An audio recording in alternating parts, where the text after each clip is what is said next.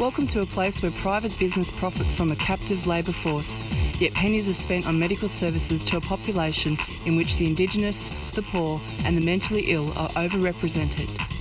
Where isolation, humiliation, and degradation are facts of life. Welcome to prison. It depends who's telling the story, I suppose. The prisoners would have one view, the people who work in the prison system would have another, and I think it's up to people to decide uh, you know, where, where the truth is. Give government propaganda and the media spin doctors the flick. And check out Doing Time for news, views, and tunes on prison issues from Guantanamo Bay to Christmas Island to prisons and detention centres everywhere.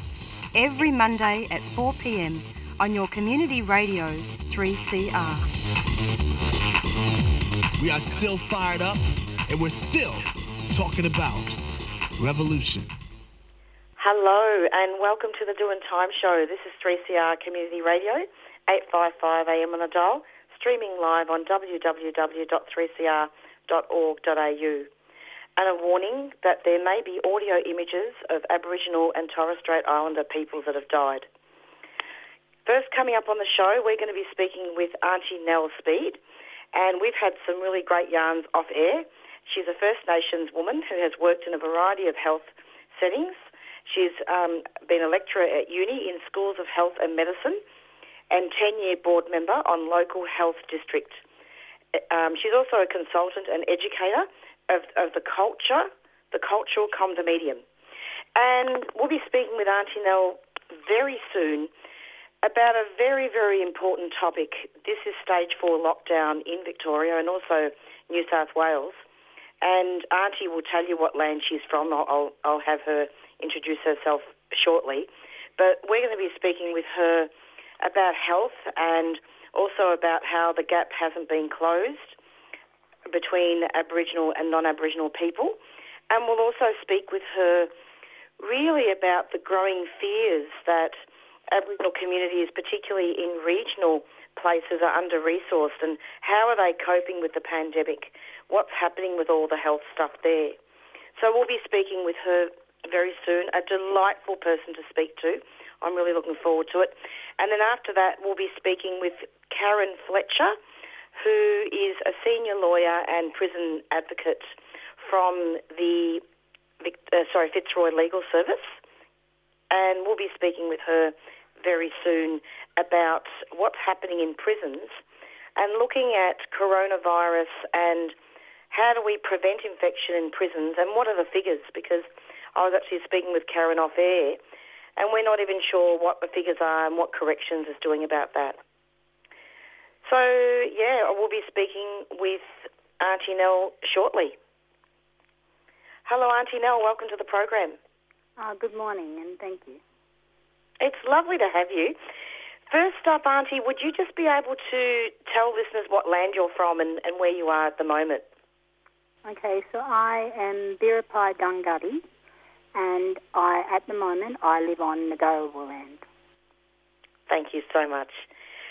So, Nell, we've been talking a lot about health and First Nations people, and, and also we're in the middle of a pandemic, as you know.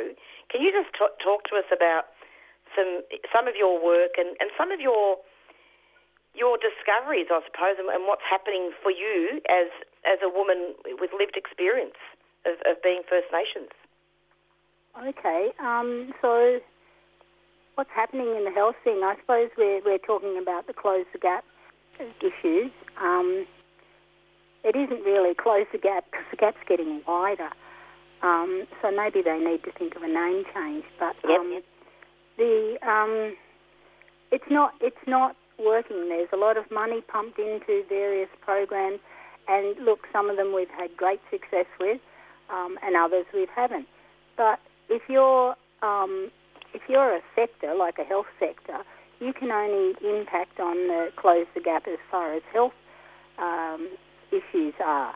You don't have any say over some of the other social determinants like the housing, uh, the education, the employment, um, and things like that. So, what we really need to be doing is instead of just channeling money into uh, one sector to do one part of it, we need to um, encourage those sectors to engage with other sectors so that we can have connecting uh, programs and, and we can follow on and all contribute to the same thing, which is the health of better health of Aboriginal people. So, um, an example uh, that I could give you is um, the uh, health district um, can employ Aboriginal people, and um, the, the higher the employment, um, not only means Aboriginal people are able to um, engage in society, but it also means that representation in the hospital, our people's going to these services are more culturally, uh, feel culturally safe.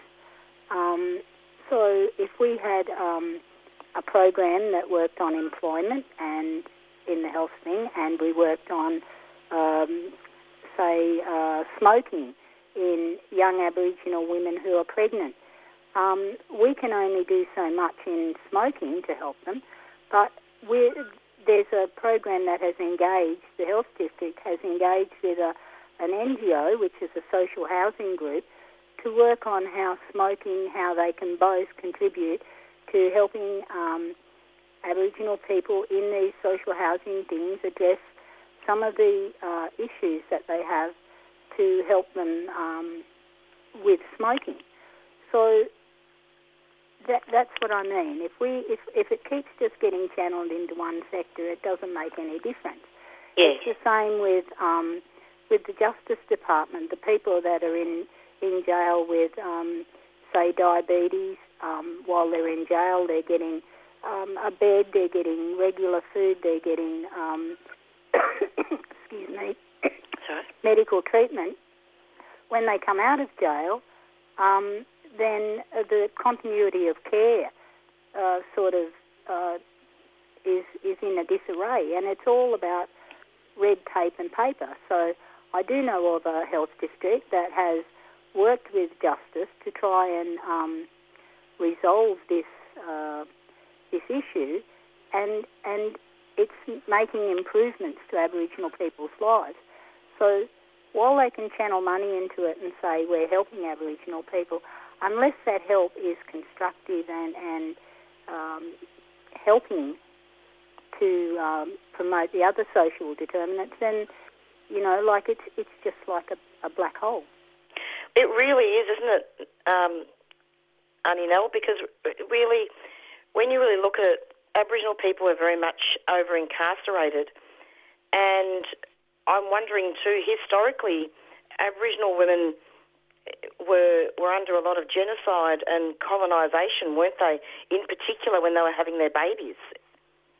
Oh, look, um, I I remember my mother talking to me about being in a hospital where um, she refused to be inside um, because the Aboriginal women were put on the verandas to have their children. Um, you know, like um, Aboriginal people, I think, with the health system, a lot of them, um, it was a place you went to die, really, um, because it, it didn't have a very good reputation for looking after Aboriginal people. Might I say, that has improved a lot and and there is even in the last ten years, I have seen wonderful examples in health of, um, you know, Aboriginal culture being embraced and and becoming a, a whole of organisation, um, a whole of organisation uh, issue rather than just not. But look, we we had it terrible. Our health before colonisation, there, there's so many documents that tell about the good health of Aboriginal people. We had, you know, we had a great diet, we had uh, a good, a good environment, and we were healthy. And it wasn't until colonisation that the, the impacts on our health started to come. So in the in the first instance, we had things like smallpox and measles and um, even the common cold and things like that that you know, just desecrated a lot of our um, our people when they first arrived, and we haven't been able to get an equitable platform since colonisation. So. Um, And a lot of people are scared to go to the hospitals, aren't they? Um, look, I think so. I think that's about education and that, though.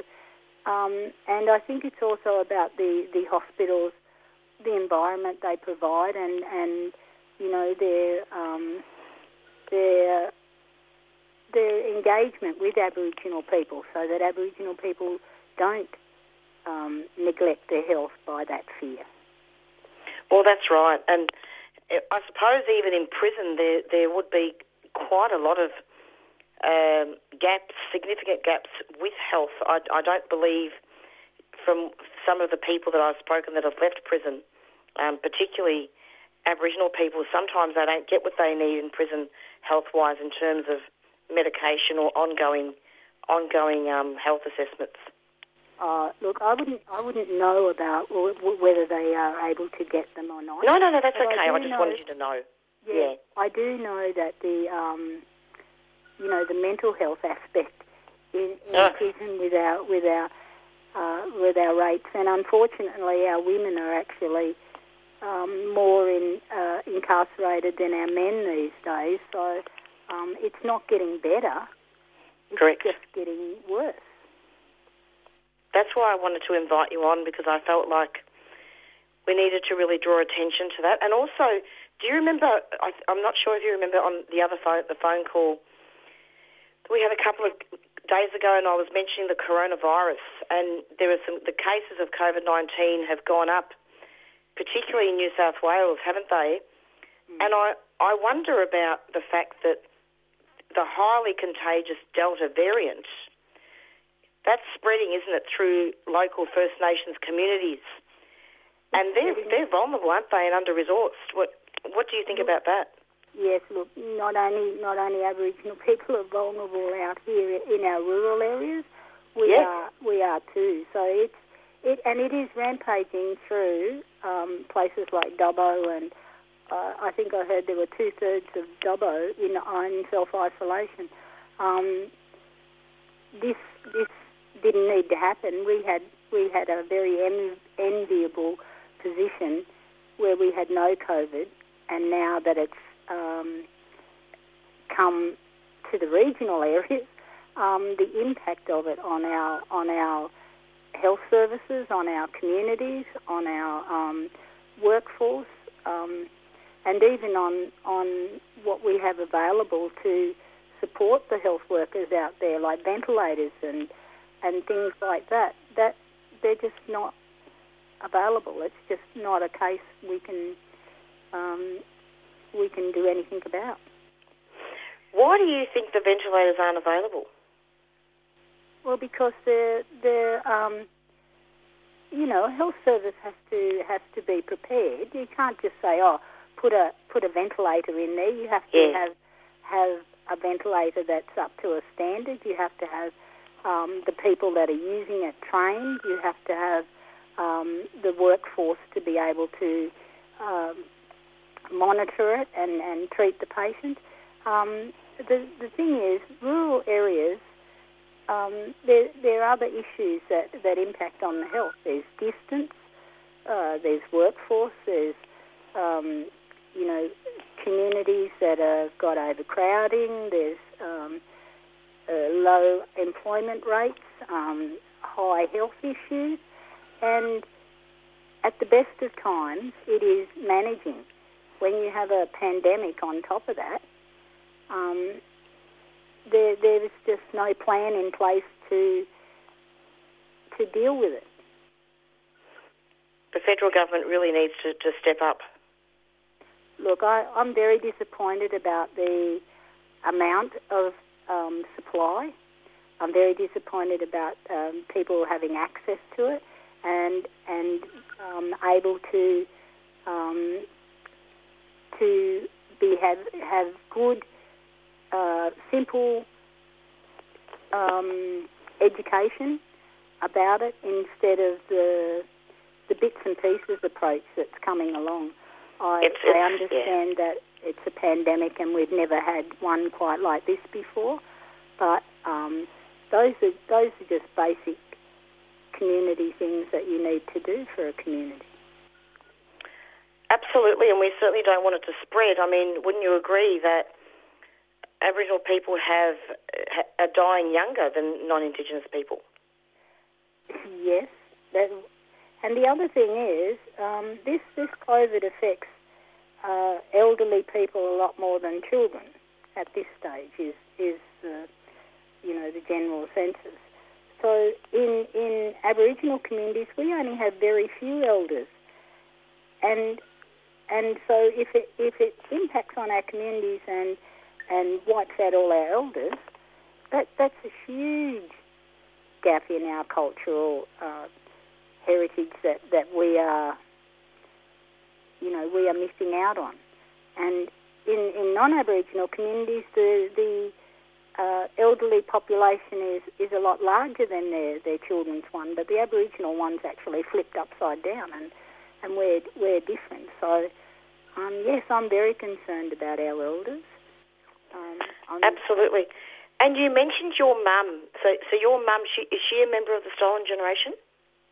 My mum and my brother were both uh, Stolen Generation. Right. And, and you mentioned how your mum was telling you that women had to be on the veranda. You mean on the veranda at the hospital? Yes. That is awful. Um, that is the way it was. Yeah. Um, there's there's a lot of instances where you could go through and see that you know um, how Aboriginal people were treated, but um, I live in faith and hope, and I work every day to try and um, um, provide that uh, opportunity to educate and engage with people so that they get a better understanding of um, Aboriginal people and their and their health, and then um, hopefully um, work and, and come up with good solutions. Which um, absolutely, and, and I'm hoping the vaccine rollout is is that a bit slow in the regional communities, or how, how's that going? Look, that's that that's been the bane of my existence lately, trying to get um, access to vaccinations. Um, I myself had to travel um, six hours or seven hours to get to Newcastle to get mine. Um, my husband and I had he had to travel two hours to uh, a small medical centre up here because our local um, towns um, the the the doctors weren't um, weren't registered or able to or set up or um, to do um, vaccination. So, um, and I've had people who re- who've rung me up and I've somehow managed to get them into places just to um, try and allay their fears because the pandemic's getting closer and closer to these communities, and these people are, are not. It's not any easier for them to get access. So um, it might be easy in Sydney, where you can just roll up to a um, to a, a site or a hub, but it's it's not that easy in rural communities. And you have to remember that we have a lot of small towns, and they've got to travel. You know, like 100 k's is probably just trip to town, or 50 k's. So they've got to, you know, leave their leave their home and work. Um, That's right. And, go to it. There's there's no compensation for them to take the time off. They've got to uh, seek it out themselves, um, and there's no competent reporting as to where these um, vaccines are available, and there's no choice for people. Um, it's for whether they have Pfizer or AstraZeneca. Um, so that makes it um, very difficult as well. It really is quite appalling. Auntie, thank, thank you so much for coming onto the program. We're kind of I'm going to be interviewing um, Karen Fletcher soon uh, from from Victoria about what's happening in prisons. But I'm so happy that you that you've been able to come on. Would you like to come back another time sometime soon? I would love that, Don. That'd be great. Yeah, I'm hoping I can call you again. Okay, that's fine. Thanks so much. Take care. My pleasure. Safe travels. You too. Bye. Female identifying artists aged 18 to 35 are invited to enter the Ellen Jose Art Award, a $15,000 non acquisitive award. Ellen Jose was a pioneer in Australia's urban Indigenous art movement and a radical activist and social justice campaigner. The award is given in the hope that it will support the winning artist's continued development by providing recognition as well as a financial boost. All six finalists will receive an artist fee and have the opportunity for their work to be professionally presented in an exhibition with an accompanying publication. The award is a partnership between the Ellen Jose Memorial Foundation and Bayside City Council. Entries are now open and close on Friday, the 27th of August. Head to bayside.vic.gov.au and search for the Ellen Jose Art Award for all the details. A 3CR supporter. Love comes your way. What can I say? You feel it. You change your.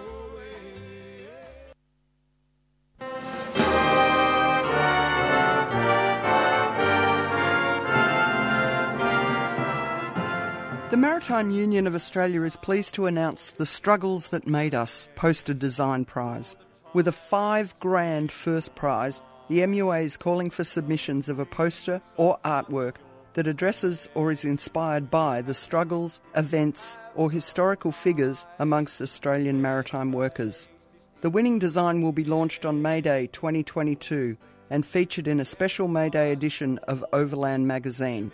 So get amongst it, people. Jump online and search for MUA Design Prize to enter. The Maritime Union of Australia is a proud 3CR supporter.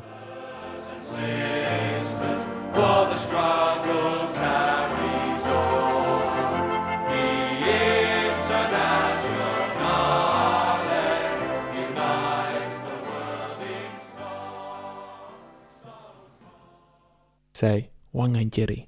Wangangeri, it means we're all one. We're all in this together. We're like one big family and we got to look after each other. We got to support each other. And that's what this song's about. We hope you guys enjoy it and we can't wait to rock out for you guys wherever it may be in the future. Thank you. See ya.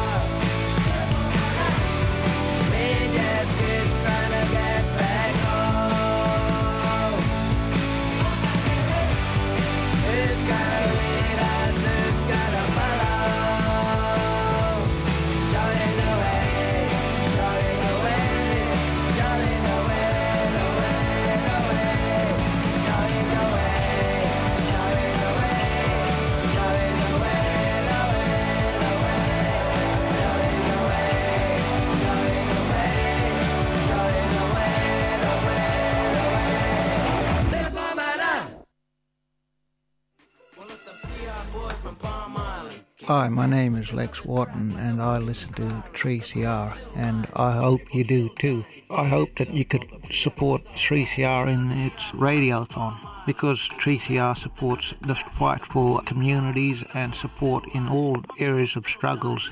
So please listen to 3CR. Brother Murray, and I'm taking it back to the days when they never even heard of rap.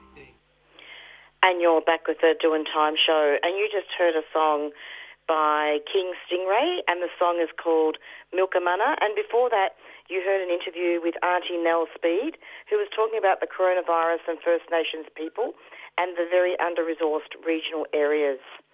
Next up on the show, we're going to be speaking with Karen Fletcher from Fitzroy Community Legal Centre, and Karen has, is a senior lawyer and has done prison advocacy as well with adult prisoners. And we're going to be speaking with her about the coronavirus and talking to her really about how do we prevent coronavirus infections in prison, what's happening, and what are the figures, because I think they're lost. Hello, Karen. Welcome to the program. Hi, Marissa. Nice to be here. It's lovely to have you. Now, I imagine that uh, it must be doubly difficult for people in prison um, during the pandemic and in particular during the stage four lockdown. Can you talk to us about what's going on at the moment in prisons with corona and, and what what you think are some of the the problems and issues in regarding the, the prevention of infection? Yeah, well, we're 18 months in, and as you say, we're still in stage four lockdowns, and I think everybody is feeling it. Um, just the length of this period of time that we've been subject, subjected to all these restrictions on the outside, 18 months. On the inside, of course, it, as you said, it is worse. Um, I mean, obviously, already the people in there are subject to a lot of restrictions, and this epidemic has taken away so many of the things that just keep people going inside, and in particular, uh, their personal visits with family and loved ones. Uh, that's the big, probably the biggest loss that we hear our clients who are people in prison talk about. Uh, and there have been, you know, periods over the last 18 months where there have been able to be some personal visits, but then they get snatched away again every time there's an outbreak, and that's heartbreaking. Some people make it into the car park, you know, for a visit, and then are told it's not happening today because of COVID. Uh, and that's oh, happening. that's that's awful. So they Yeah. the, the visits organised, and then when they're in the car park, they get told to go home. That's right. And then that's particularly, you know, a, the issue, a, a big issue for um, visits with kids. Uh, there's lots of problems arranging visits with kids, and we've got clients who haven't seen their kids for months and months and months because of COVID, but also because of the usual, uh, you know, bureaucratic requirements around organising kids' visits where kids are in kinship care or, or state care uh, and trying to get an apartment to organise visits. Um, all of that stuff is just even more difficult. It's already difficult, but it's even more difficult during COVID. So the emotional toll on people inside uh, trying to talk to family and friends is really heartbreaking. It would be absolutely dreadful, and I imagine the the mental health um, problems would be skyrocketing. That's right. Now, we don't have figures on that, um, but I think that would be important for us to know uh, the kind of mental health issues that people are facing. Some of them we've heard are quite serious, with self-harm increasing inside the prisons uh, and serious struggles um, with people's mental health. And I think that's particularly the case when there's sort of promises made that, you know, you'll get a visit or you'll get, say, a tablet that you can visit family and friends, you know, with, have a video visit and then that's taken, you know, for one reason or another that's taken away. We heard recently at Dame Phyllis that there was a whole bunch of video visits cancelled one day because um, there was a, a scare that prison officers had been in a tier one exposure site, a gym near the near the prison. So they locked everybody down completely for the day and didn't organise any, even any video visits. So people who'd had video visits booked were cancelled. And this is the kind of thing that we're just hearing all the time. You know, people hanging on to the prospect of having some communication with family and friends um, then being disappointed, and that's uh, really a risk for people's mental health. I mean, seriously, look, whilst I understand that, you know, uh, we all need to go to the gym and we all need to do things, it, it really is an added responsibility when you're a prison officer because that going to a gym is going to affect the the whole prison. Yeah, well, my understanding it was at, at a time when people were legally able to go to gyms. But you know, Marissa, I mean, the overriding thing in this whole issue about COVID in prisons is the same as it's been all over the world since the pandemic started, you know, nearly two years ago now, which is that the biggest, most effective uh, public health measure that could be taken to reduce the risk of COVID in prisons is to reduce the number of people in prisons because there's such high risk settings, as you say, because prison officers and other people who work in prisons are going in and out all the time and they get exposed when there's you know a lot of exposure sites, whatever it is at the moment, 600 exposure sites around Victoria. People who work in prisons are just as uh, at risk from those supermarkets and schools and other exposure sites, and if they take it into the prisons, uh, you know, it's an environment, as we've talked about before, where there is virtually no consideration of ventilation. People are not able to socially distance in units, uh, and it's just, you know, as we've seen internationally, it's a tinderbox. If the infection gets inside, then people, and including a lot of people with serious health issues, especially um, Aboriginal and Torres Strait Islander people who are so overrepresented in that population, are really at risk. So the, the the most effective thing that can be done is, is reducing the number of people in prison. And that sort of happened in Victoria. Um, there was a reduction last year. I mean, up to 2019, prison numbers have been escalating and escalating and escalating in Victoria with these bail laws that are sending people unnecessarily to prison. And we have seen during the pandemic a bit of a reduction in prison populations um, because of consideration of you know how exposed people are going to be to COVID-19 if they're put in prison. Um, but that number's going up again now as the you know the courts are starting to deal with some of the matters and, and uh, more people are getting remanded again. Karen, also a particular concern are people that are exiting prison, isn't it? And where there, there even could be homelessness. How on earth is someone supposed to self isolate if they haven't got a home? Well, that is a, yeah, that's a crucial issue. I mean, it's a crucial issue all the time that such a high proportion of people who leave prison don't have accommodation, um, and that the system for um, giving people access to secure and permanent accommodation is so lacking. You know that people are just offered maybe three nights in a bad motel or a rooming house, those sorts of things, which is not secure and permanent housing, because there's such a lack of public housing in Victoria. We're the, the state with the lowest per capita um, level of public housing in Australia. Um, and yeah, it's continuing to be a problem. I mean, there's funds around uh, to some agencies to provide some transitional support from prisons, but it's problematic because it's still, you know, sort of corrections funding. People are still subject to sort of a surveillance kind of um, attitude uh, when they leave prison, when really they should be able to access public housing as a, as a tenant, a long-term secure tenant. Um, if we want people to be able to really uh, keep themselves safe from COVID, then uh, overcrowded rooming houses and crappy motels are not the answer, but they're still the it's still what people, most people are facing. And if that's if they're lucky, other people are on the street or couch surfing. Karen, I'm, I'm conscious that you, you need to um, go back on the phone soon for, for your work, but is it okay if I just ask you a couple more questions? Yes, go for it, Marissa. Great, great. Look, I'm not sure if you know of this this particular uh, what happened last year, but Doin' Time Show actually did a, a, an interview on a very horrific situation in 2020 when the pandemic first started.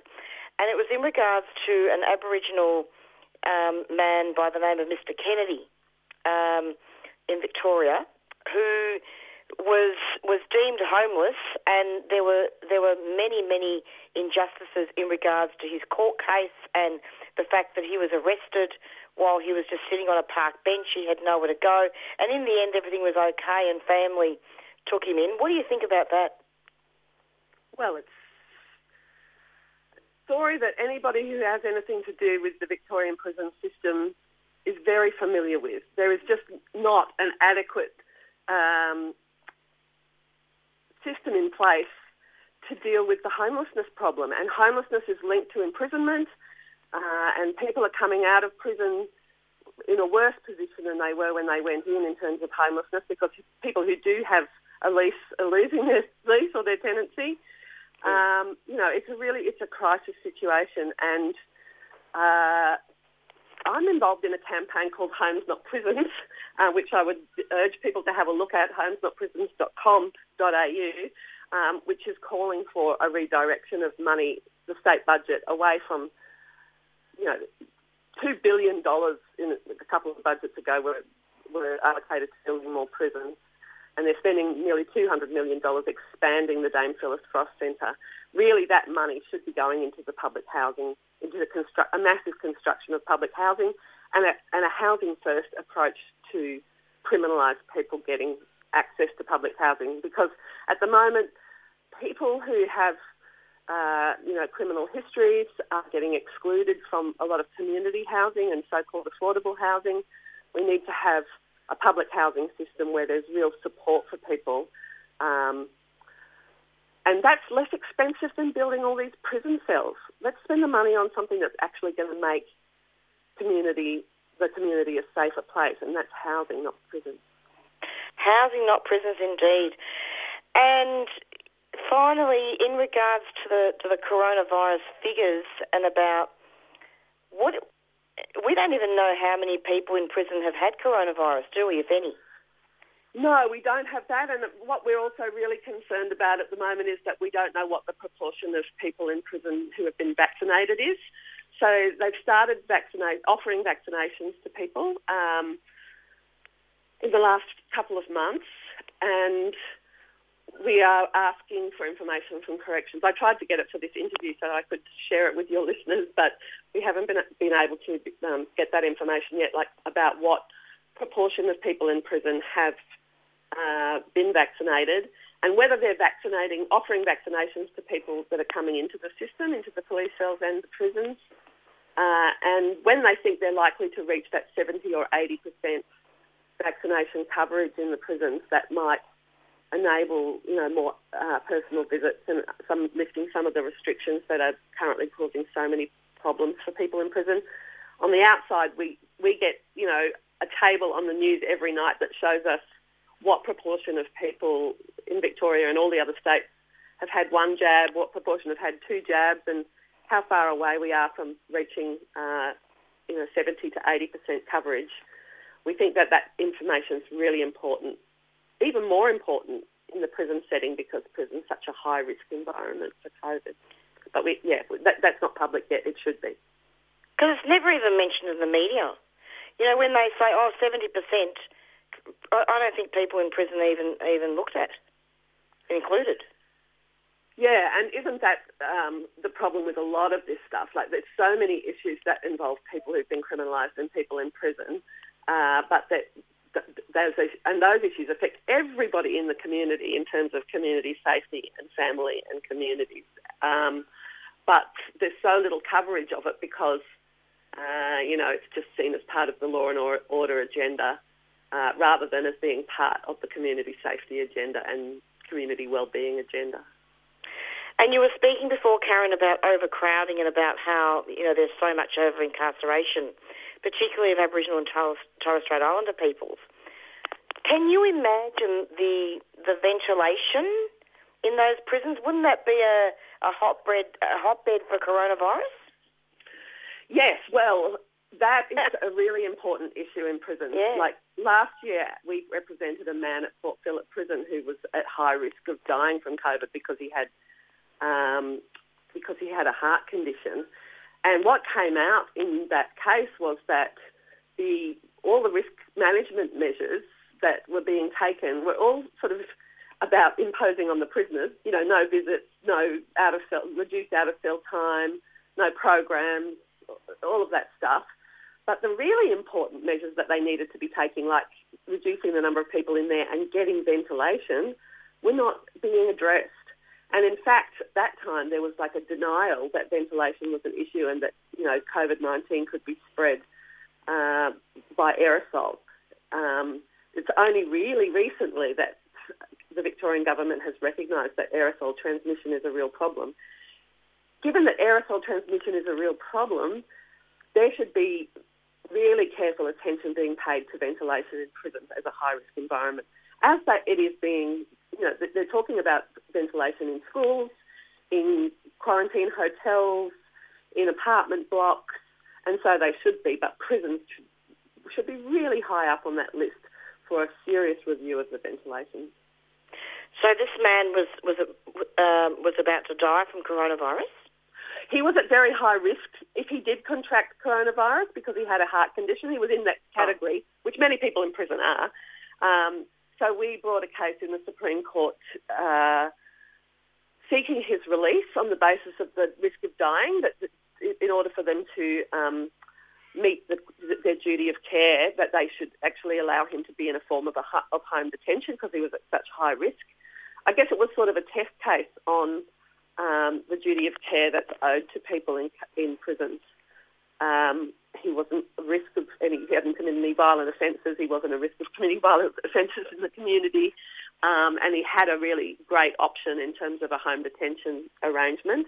So uh, we, we brought a case. Now, at the time, the court held that um, the risk, it, it, was during a period where there wasn't a current outbreak and um, restrictions were lifted, and the court held that in those circumstances that the duty of care didn't require uh, corrections to allow him to serve home detention. But they did say that if the risk was very high, then that should be a consideration. Um, so yeah, I, I, guess it was a test case. They, the court did order Port Phillip Prison to do a risk assessment uh, about the measures that they were taking at the prison um, to reduce the risk we weren't very happy with the with the risk assessment that did get done, and, and in particular, it didn't address the issue of ventilation. Um, so that's still a huge issue. That's still pending, is it?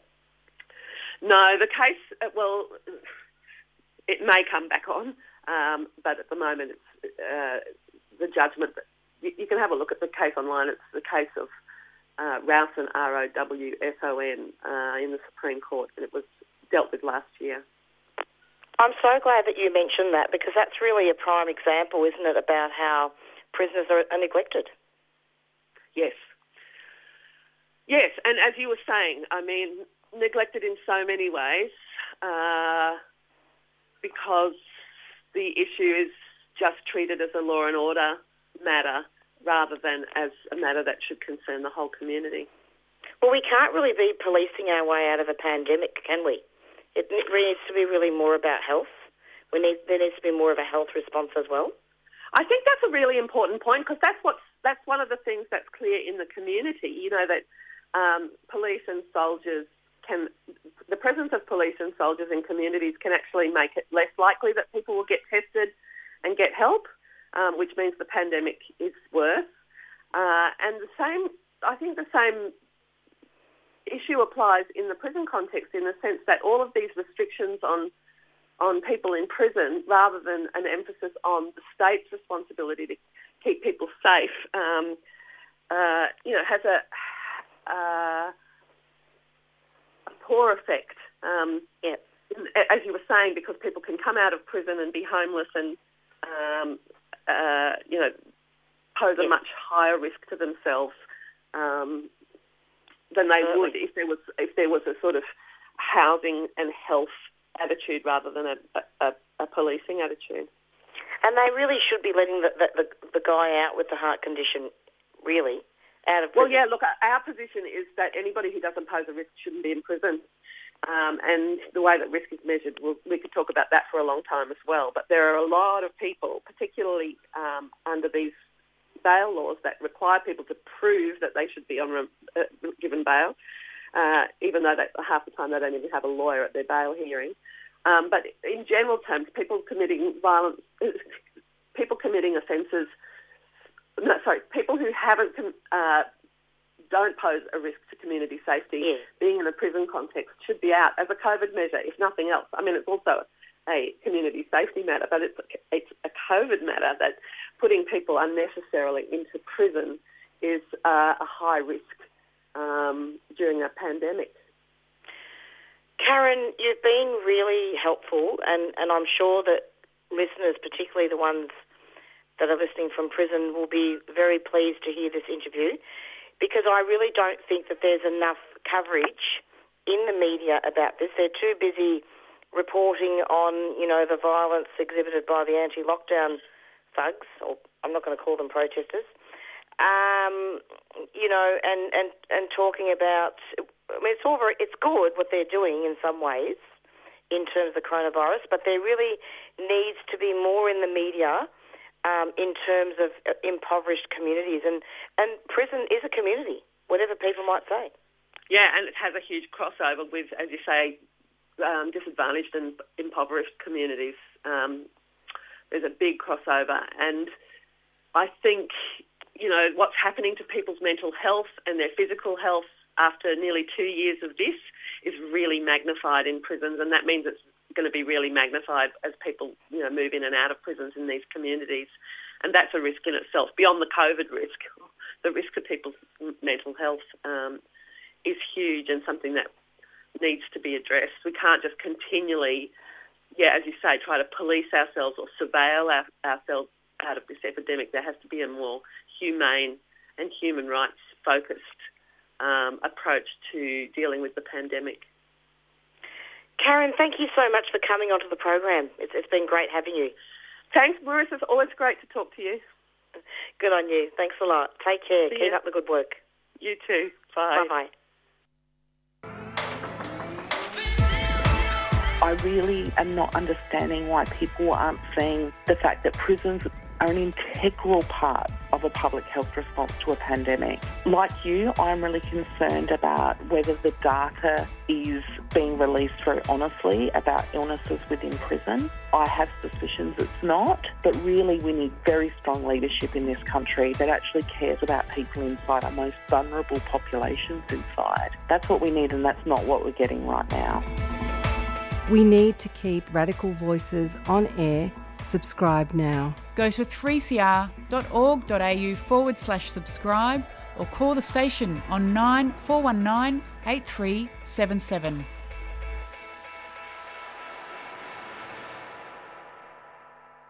A message from Victoria's community sector. I'm looking forward to not worrying that my patients are going to die of COVID.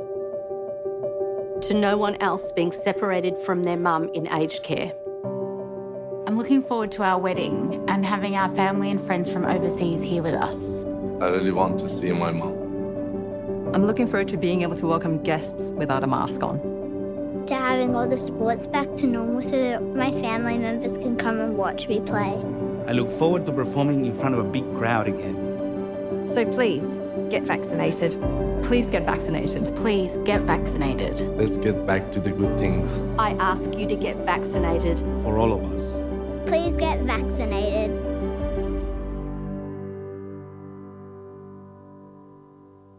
A message from Victoria's community sector. A 3CR supporter. Victoria Legal Service has launched a free information and advice phone service for people who have been stopped, questioned, fined, or charged for breaching COVID 19 restrictions. Have you been fined or charged under the new laws? Or stopped and questioned by police for being outside? Call 0434 136 501. Weekdays between 9am and 5pm. That's 0434 136 501.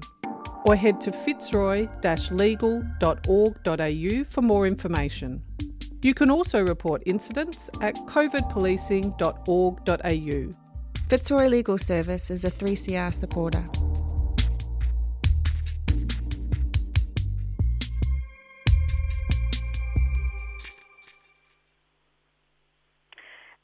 Back with the Doing Time show.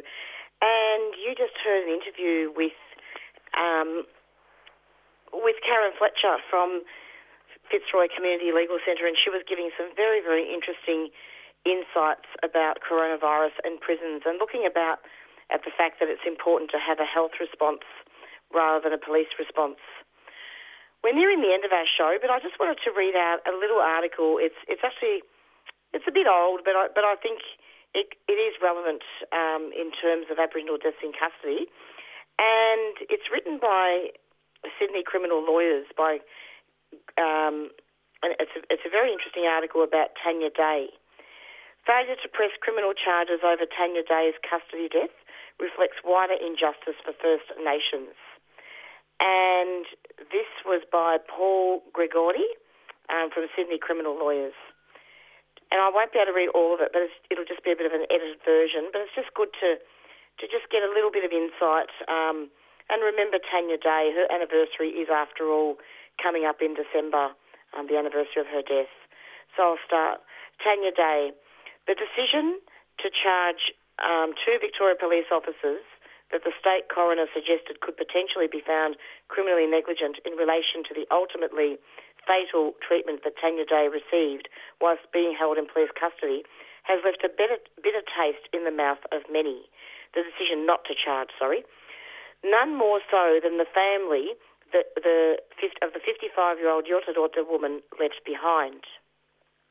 Victoria Police told The Age that after an assessment of the evidence and receiving advice from the Victorian Director of Public Prosecutions, it would not be pressing charges against the two officers involved.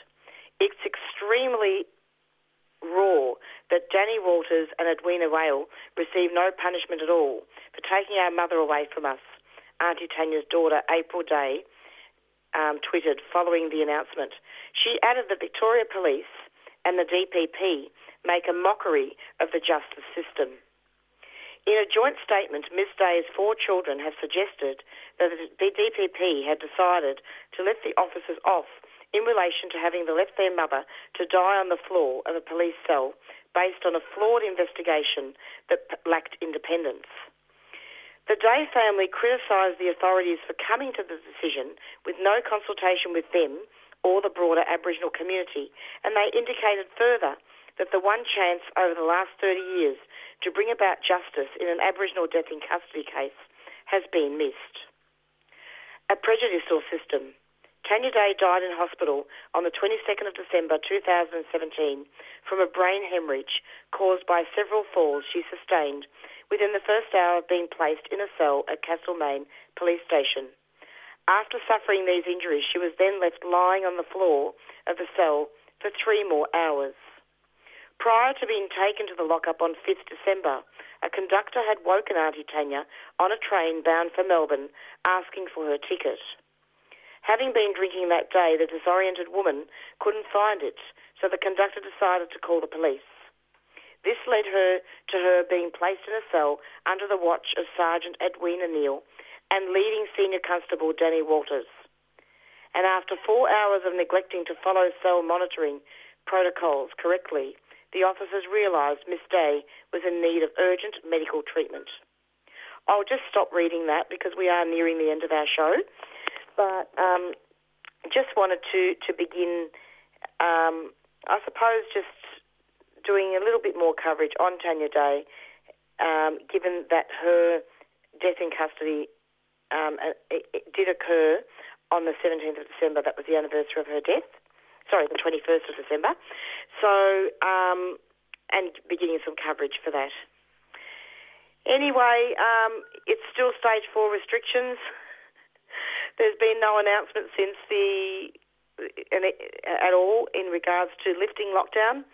So keep up the good work, everybody. Goodbye from Marissa. Take care of each other, and we'll be going out soon with our theme song, Black Fella, White Fella by the Warumpi Band. And stay tuned every Monday from 4 till 5 for the Doing Time show. Thank you. Bye.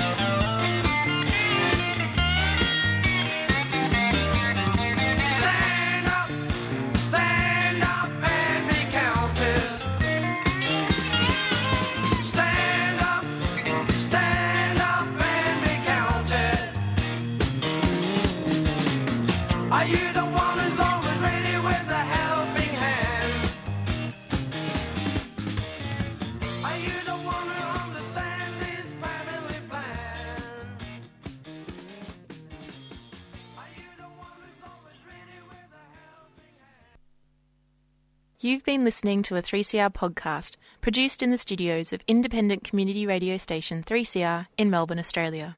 For more information, go to allthews.3cr.org.au.